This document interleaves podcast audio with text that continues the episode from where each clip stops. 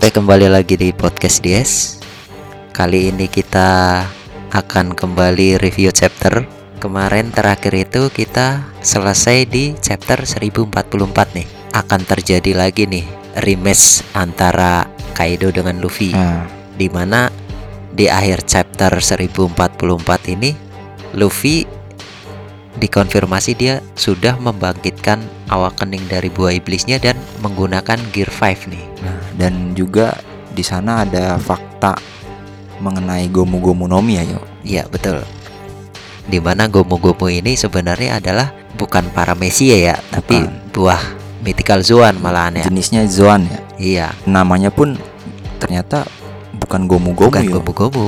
tapi Hito Hito no Mi. ya. Iya, dan lebih hebatnya lagi. Model nikah Iya. Oke, kita masuk ke pembahasannya nih ya. di chapter 1045 ini diberi judul level baru gear 5. Jadi di awal chapter Kaido sebenarnya sudah yakin nih ketika pukulan dari Kaido mengenai telak Luffy. yang diterima Luffy ini Luffy bak- bakal kalah di situ. Berarti pas waktu Luffy ini diganggu sama CP0 ya berarti Iya. ya. Di sini pun Luffy mengakui ya, gue juga Berpikir, begitu kan? Begitu, gue juga kayaknya kalah gitu loh. Tapi ternyata masih bisa berdiri lagi kan, bahkan bisa menggunakan gear 5. Gear 5 benar. Dan di sini juga Kaido kayaknya belum menyadari ya, yo.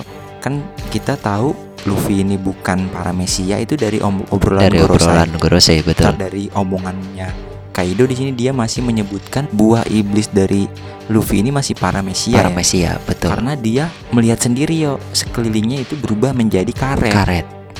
Padahal ya kita tahu Gorosei memberitahu itu bukan paramesia tapi itu kan mythical zoan. Mythical Zoan betul. Nah, dan juga sebenarnya Kaido juga udah menyadari loh dari situ loh. Tapi ada yang janggal kata dia. Iya Tapi betul. Karena dia dal- sedang dalam mode pertarungan ya, jadi nggak bisa bikin Gak mikir terlalu panjang. berpikir ya. Sebenarnya memang kalau kita lihat dari perubahan bentuk dari Luffy sendiri, memang itu lebih condong ke Zoan karena dia bisa berubah-ubah gitu. Tapi yang anehnya mungkin menurut Kaido di sini yuk, dia bisa memanipulasi sekitar dengan karet itu. Makanya dia masih kayak Ini kayak paramesia deh." gitu ya. Tapi kok kayak bukan ya? Gitu. Jadi Iya. Kaido kayak masih mempertanyakan itu. Ya makanya bisa dibilang ini adalah buah mythical Zoan tipenya spesial, paling spesial bisa gitu. gitu. Di sini pun Kaido menyadari itu sebenarnya. Dia bilang perubahan semacam itu Lebih mirip ke lebih mirip ke Zoan gitu kan. tipenya Zoan. Iya sih.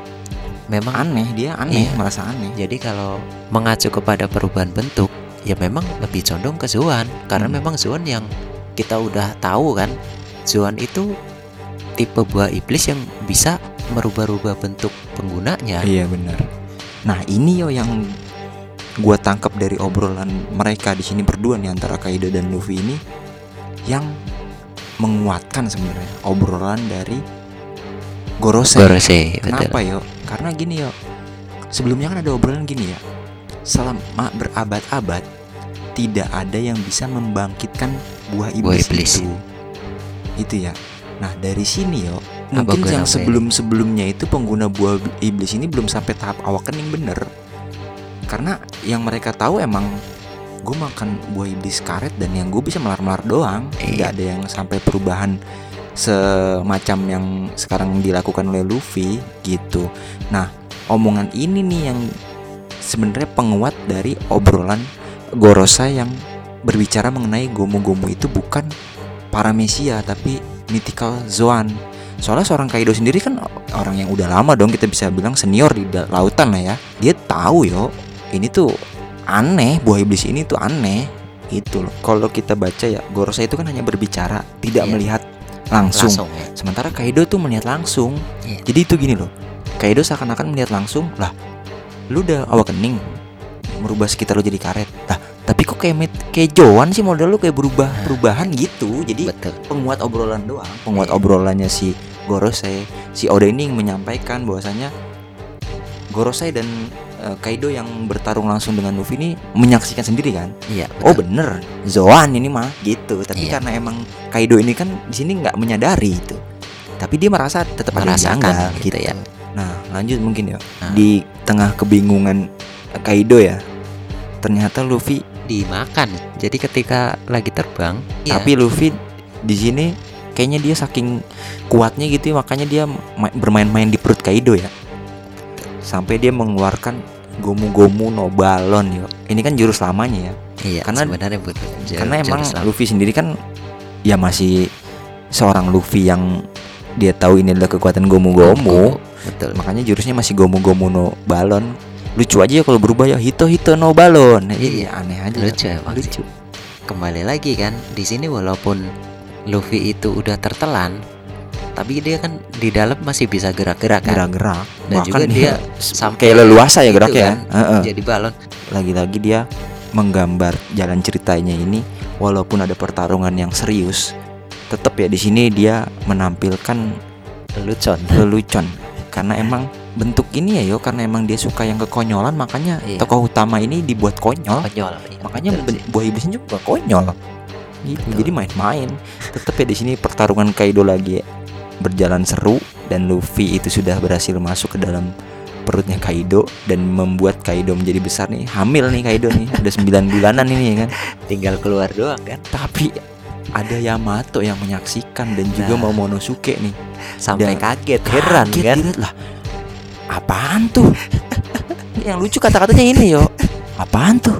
Perasaan gue liat Kaido gemukan deh. Kan anjir ya ini kan goblok ya ya maksud gua lagi seru loh pertarungan tapi tetap aja digambarin Oda tuh kayak gitu. Betul sih. ini dari sudut pandang Yamato kali ini ke goblokannya itu ya. Bisa dibilang gua nganggapnya ke goblokan lah. Pokoknya mereka berdua di sini lagi ngeliat lah pertarungan itu kan.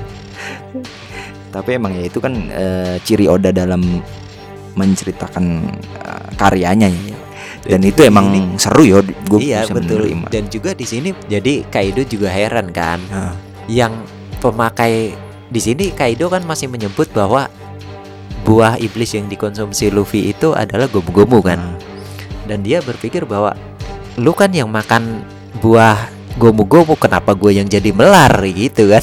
jadi di sini sebenarnya ini ya kalau menurut gue masih bentuk lelucon sih iya. Jadi bentuk lelucon Oda juga masih. Jadi gini loh, maksudnya kalau menurut gue nih maksud dari panel ini ya. Di sini kan ketika Luffy sedang masuk ke dalam perut tadi ya dan itu dilawakin nama Yamato dan si Momonosuke, ya. Tetap di sini Kaido pun kayak ngelawak Ngelawak terus juga. ngelawak juga. Jadi secara logika gini deh, kenapa gue sebut ini ngelawakan?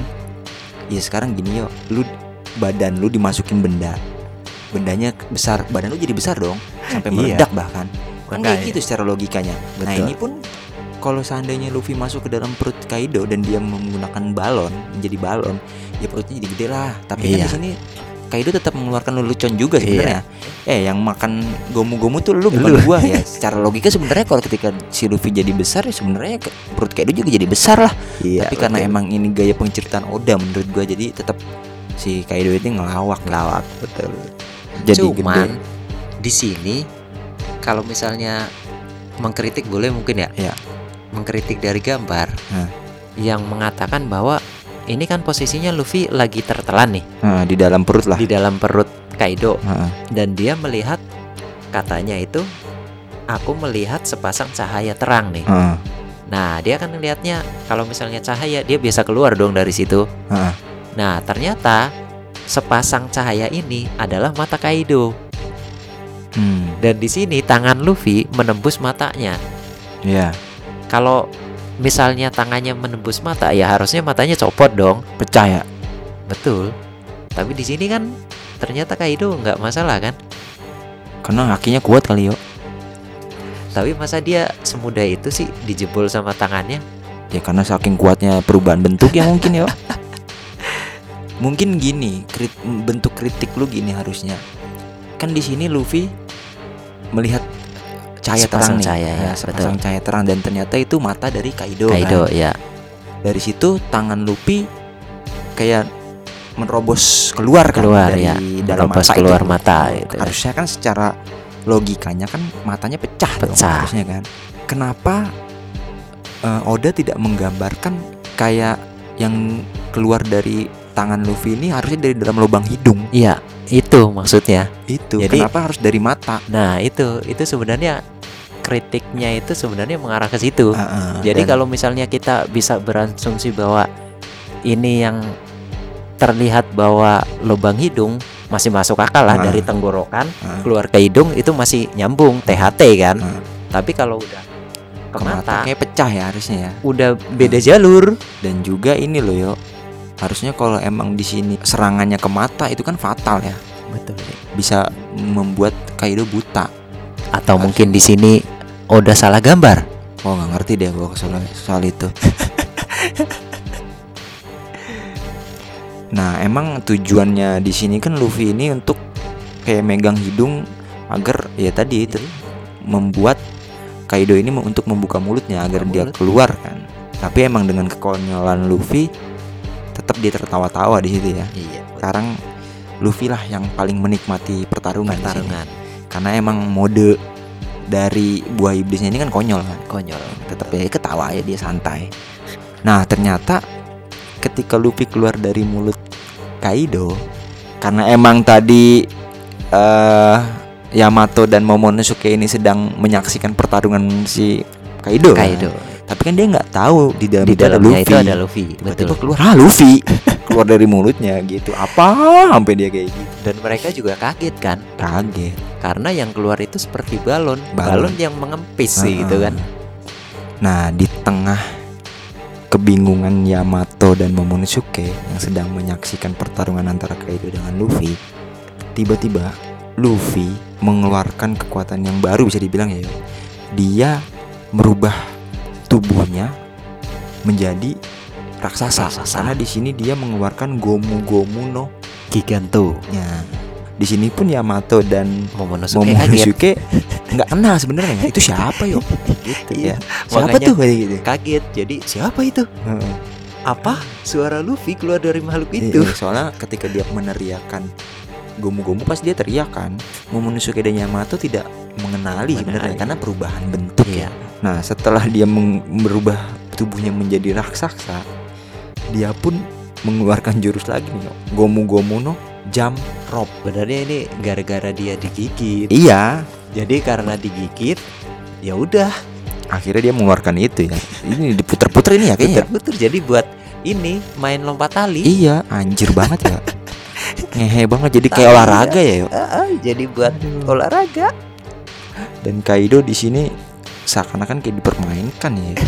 Anjir. Sebenarnya Kaido ini kayak masih ngeluarin cuman serangan-serangan gitu doang ya, blast Iya. bird, blast bird. Ah, Jadi serangan-serangan ya kayaknya udah biasa. udah gitu. biasa. Tapi kita di sini digambarkan yo dengan kekuatan yang sangat powerful ditampilkan oleh Luffy, sangat power up. Di Iya. mana di sini Luffy terkena telak serangan blast bird dari Kaido. Kaido. Nah, mungkin di sini Oda kenapa Kaido tadi kita bahas masih mengeluarkan serangan-serangan yang standar yo. Iya. Ini untuk menggambarkan yo betapa dahsyatnya perubahan Luffy. Dengan serangan yang standar dari Kaido itu udah nggak mempan. Udah gampang. Iya Iya kan? sih. Iya walaupun dia kena telak bahkan Ah. di sini sampai gosong. Sampai gosong lo gila. lu. iya, sampai Sampai gosong. gosong karena telak banget Kena ya. telak. Tapi Luffy seperti ya ya hanya sebatas ya gosong abis itu. Iya. Ya Walaupun- jadi biasa lagi. Walaupun di sini dia la- lagi-lagi berkata, "Aduh, ini yang terakhir," kata dia. Iya sampai dia Hitam loh, hitam lebam gini aja. hitam, gosong Gosong. Terus dia kayak muter-muter kakinya itu kayak ini loh yang dulu film Sonic ya yang Iya, larinya kenceng iya, banget kayak gitu Sonic. kan. ini Jadi kan kayaknya seperti itu digambarin ini kenapa gambarnya begini karena dia lari begitu cepat ini. Iya. Di sini pun kayaknya Kaido Kaido dan Luffy ini lagi-lagi beradu ya. Beradu, Ah. beradu pukulan lagi nih. Nah, nah yang yang kampretnya di sini ya. Anjir ini. Lagi-lagi ya. Lagi-lagi. Luffy kena telak lagi kan. Nah, kena telak eh, serangan dari Sampai kepalanya tembus ke tembus dari lantai atap Onigashima iya loh. sampai ke bawah Sampai ini ke ya. bawah. Oh iya anjir. Dan di yang di bawah juga pada kaget Pada tuh, sampai ya. matanya melotot Orang di semua. bawah lagi pada perang anjir. Sampai melotot itu ada di sini Apalagi ada Lau, Eh, Nami, terus ada si Chopper, ada si Otama. Ini mereka pada kaget apaan tuh? katanya Apalagi yang muncul itu kan kepalanya raksasa kan. Asa dan Ya kaget. dan itu membuat orang eh, anjir apaan nih? mungkin gitu. Dah kaget banget. Nah Jadi ini yang herannya yo di sini yo ada perkataan Kaido yo anjir apaan gitu. Si Kaido pun kaget itu seperti keluar dari komik katanya gitu yo anjir anjir. Jadi emang masih konyol ya gayanya gaya Oda ini aduh. Dan di sini Luffy bener-bener diakui ya oleh Kaido ya. Iya. Luffy Tapi di dianggap lawan yang tangguh ya Iya, oleh Kaido ya. Tapi di sini Kaido juga berpikir bahwa Luffy itu udah mencapai batasnya kan di sini kan. Ah, Dan dia berpikir bahwa ya kalau lu sebatas kekuatan lu segini, lu nggak bakalan bisa ngalahin Iya, gua bener. gitu kan. walaupun di sini Luffy menolak itu ya Iya. Tapi yang ngehenya ini ya udahlah malah membuat jadi tua yo. Walaupun di sini ada omongan Luffy yang enggak ini mah masih jauh dari batas gua. Wah, tiba-tiba jadi tua yo. Anjir, anjir. Lemes gitu. Lemes, Jadi kayak lemes. kayak semacam hakinya habis mungkin Iya, gitu kan. Kayak gitu. Dan dia merasa dia capek kan. Capek. Aku capek.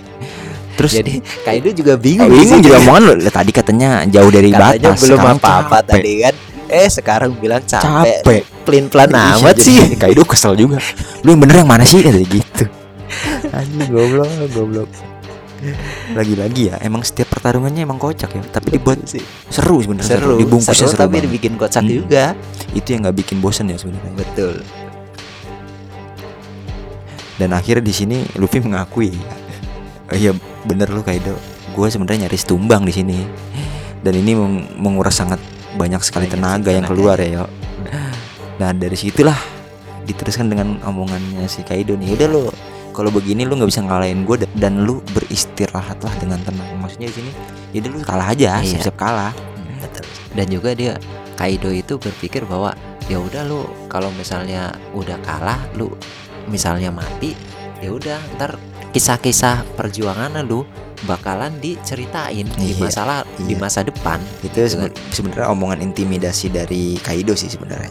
dan Menggetak. juga di sini Mm-mm. dan juga Luffy juga menjawab kata-kata Kaido ya bahwa siapa yang peduli sih dengan cerita itu gitu kan Nah, lagi-lagi yuk dari sudut pandang sifat Luffy di sini tidak peduli apa pun dia mau jadi pahlawan, dia mau dapetin harta, dia mau merembut semuanya di dunia, dia nggak peduli. Dia hanya seorang Luffy biasa, iya rendah hati yo. dan juga tujuannya dia ya cuman itu kebebasan aja bebas Iya, bebas dan bebas melakukan apa aja begitu kan. mengalahkan Kaido di sini ya. C- Karena gini ya, yang setelah kita, kita tahu lah dari zaman dia bertemu musuh-musuh yang man to man ya kalau bahasanya ya, man to man. Nah itu tuh dia tidak kepikiran apa apa setelah mengalahkan gue bakal terkenal nggak kayak gitu. Iya, dia cuma gue bisa ngalahin lu, udah gitu aja. Dia hanya memikirkan saat itu gitu. dan juga di sini lagi-lagi kan pembicaraan antara Momonosuke dengan Yamato nih bahwa ya itu benar Luffy Iya. dan kita tidak tahu. bisa tidak bisa mengenali karena memang perubahan wujudnya itu Nah di sini tuh kayak bentuk penjelasan dari Oda di mana benar-benar gambaran perubahan Luffy ya. Yang berubah apa tuh yo? berubah dari Luffy ini rambut dan bajunya berubah jadi putih Iya. Jadi emang karena perubahan itu Luffy emang terlihat berbeda ya. Sampai-sampai Yamato dan Momonosuke tidak mengenalinya. Tapi di sini ada satu yang menarik omongan dari Momonosuke karena dia lagi-lagi berkata suaranya Luffy tapi mel- masih Melemah. melemah yo. Masih melemah, belum kenceng. Ini seperti yang kita bahas sebelumnya loh, tau gak ya? Hah. Jadi Luffy ini masih meraba-raba kekuatan, iya masih betul. belum terbiasa dengan kekuatannya dia. nah itu Ini sih. pembahasan kita sebelumnya kayaknya nih Luffy di 1044 ya. Iya. Sebelumnya ya. Kayaknya Luffy nggak langsung bisa menguasai kekuatan barunya deh. iya Karena emang di sini dari omongannya si Momonosuke kita bisa mengetahui si Luffy ini belum paseh banget dalam penguasaan penguasaan awak keningnya awak dia ya keningnya dia. dan juga Karena, gear 5-nya eh, itu kan dari segi omongan yang suaranya melemah ya, masih melemah gitu. Luffy ini udah bersiap lagi kan Iya, dia benar-benar balik lagi ke mode perubahannya ya. pompa jantungnya Nah, itu kan Sebenarnya Luffy juga merasakan apa yang didengar oleh Momonosuke ya, apa yang dirasa oleh Momonosuke bahwa jantungnya Luffy ini emang lemah detaknya gitu loh dan Letaknya. dia berharap dengan memompa jantungnya lebih cepat kekuatannya akan lebih akan bertambah kan? bertambah. Iya itu. Jadi emang kekuatannya Luffy ini yang disebut Gorosei dari imajinasinya karena emang dia sendiri yang benar-benar melawan dari kasusnya Joro tuh kayak melampaui Melampaui batasan. ah melampauilah batasan ini gitu. Hampir-hampir sama sebenarnya, tapi kasusnya kan beda. Kasusnya beda betul. Dan lagi-lagi di sini kan mulai lagi mengadu pukulan nih, Ketika Luffy sudah berhasil men- membangkitkan membangkitkan suara dumdut kan. dada dumdut dada ini ya. Ini kan suara lagi senang lagi kan senang karena lagi dangdutan lagi. dangdutan. Nah, dangdutan lagi, Bro. Dangdutan Kalau lagi. udah dangdutan udah seneng aja. Iya. Dan dia dengan cepat lari ke arah Kaido kan. Iya, dia eh, tiba-tiba menyerang ya. Iya. Dan juga di sini ternyata Kaido udah bersiap nih. Iya lagi gadanya kan. Iya lagi joget-joget, coy. Dihajar pakai gada anjir, lagi joget dangdut ini yo. Aduh. Sa- Sampai-sampai Yamato bilang loh, Luffy awas. Iya. Dan dia men- men- dia kesakitan ya, ya. Sampai kena telak loh. Banget ini mah. Sampai ini gadanya ngecap di kepalanya. Iya. Sampai dia juga bilang sakit kan. Iya. Sakit. Nah dari sinilah yang membuat lagi-lagi Kaido terheran-heran dengan kekuatan baru Luffy nih. Sebenarnya perubahan apaan sih itu kok gue serang kayak nggak kenapa-napa gitu dan juga perubahannya itu kayak putih bersih yo. Mungkin karena keistimewaan dari karet ya. Walaupun dia kena selama itu bukan benda tajam, dia nggak masalah. Tapi kalau hantaman benda tumpul, Nah, itu nggak masalah malahan. enak tuh ya. Paling dia ngerasakan sakit kan. Iya. Tapi Tapi, kalau- kalau udah berubah kayak gini nggak juga sih. Bisa jadi dia kebal ya. Iya, kalau dia melapisin pakai haki kan. Betul. Tapi kalau secara faktanya begitu kan, karet kalau misalnya dia nggak kena benda tajam kan nggak bakalan kepotong. Kena benda tumpul nggak masalah. Secara alamiah bisa Betul. dibilang gitu. Secara alamiahnya seperti secara itu. alamiahnya begitu kan. Tapi di sini pun Kaido menganalisis kekuatannya Luffy nih. Ya betul. Dia eh, di sini berkata dalam hati, "Nih jenis perubahan apa sih?" kata dia gitu kan. Kok dia dilapisi dengan haki Hosoko dan sekaligus Bosoko dan dia bisa mengubah apa pun di sekelilingnya dengan kemampuannya. Terus juga gaya bertarungnya bebas yo. Iya. Nah juga dia karena dia bertarungnya dengan bebasnya, dengan leluasanya. Nah ini tahu nggak lo omongan Kaido ini apa yang kemarin kita bilang ya perubahan gaya bertarung Luffy Kayak itu ya. bener-bener lebih leluasa, Leluasa, gitu loh. iya. Dan itu meningkatkan ke- mungkin kecepatan, ya. Kecepatan. kecepatan juga daya tempur yang Iya. daya serangan yang diberikan Luffy ini mungkin lebih mungkin ya, ya, dampak lebih serangan ya. lebih besar gitu. Lagi-lagi Jumawa ya Kaido di sini ya Iya. dengan mengatakan ya itu jadi Kaido itu kan memang terkenal dengan manusia terkuat di du- dunia kan Heeh. dan dia berpikir kan tak ada satupun manusia di dunia ini yang bisa mengalahkanku kan Iya, benar ya. tapi setelah itu di panel selanjutnya Luffy itu yang habis terkena gadanya Kaido kan muter-muter nih Ah, tangannya muter-muter ah. nih Tiba-tiba melancarkan serangan. tiba-tiba tangannya nembus kepala Kaido Ini bisa nembus lu gila lu. gimana ceritanya itu ya tangannya bisa nembus loh Nembus ini. Ini kan saking kerasnya ini. Sebenarnya serangan dia ini. Dan ini membuat yang menyaksikan dua orang Yamato dan Momonosuke ini sangat terkejut ya. terkejut pasti terlihat Kaido terbaring kan Iya. dan juga matanya putih Nah, di akhir eh, chapter 1045 ini ditutup dengan perkataan dari Luffy nih ya, bahwa ini sangat menyenangkan sekali Nah, kan di Kaido sini pun seakan-akan Luffy ini tuh menik sangat menikmati, Menikmati. pertarungan ini ya. Dengan oh ini seru nih Seru dia gitu. gitu kan. Nah, perubahan dulu ya dikit ya. Nah, di chapter yang berwarna nih yuk, di akhir chapter di sini kan berwarna ya di 1045 ya. ya betul Bila kita detail melihat perubahan Luffy di sini dia tuh kayak bener apa yang dikatakan Kaido di atas ya. Maksudnya eh, yang dia bilang perubahannya tuh putih bersih. putih ya betul putih sih. bersih terus seakan-akan di badannya ini ada asap-asap gitu loh. asap ya Kayak ada diliputin asap gitu ya. jadi bisa jadi ini kayak semacam cahaya ya Iya, makanya Bersih. itu iya Bah. makanya itu disebut nikah nikah. Karena yang berubah jadi dewa dia. yo. iya Tapi kan walaupun dewa Luffy tetap nggak mau disembah kayaknya. nggak mau lah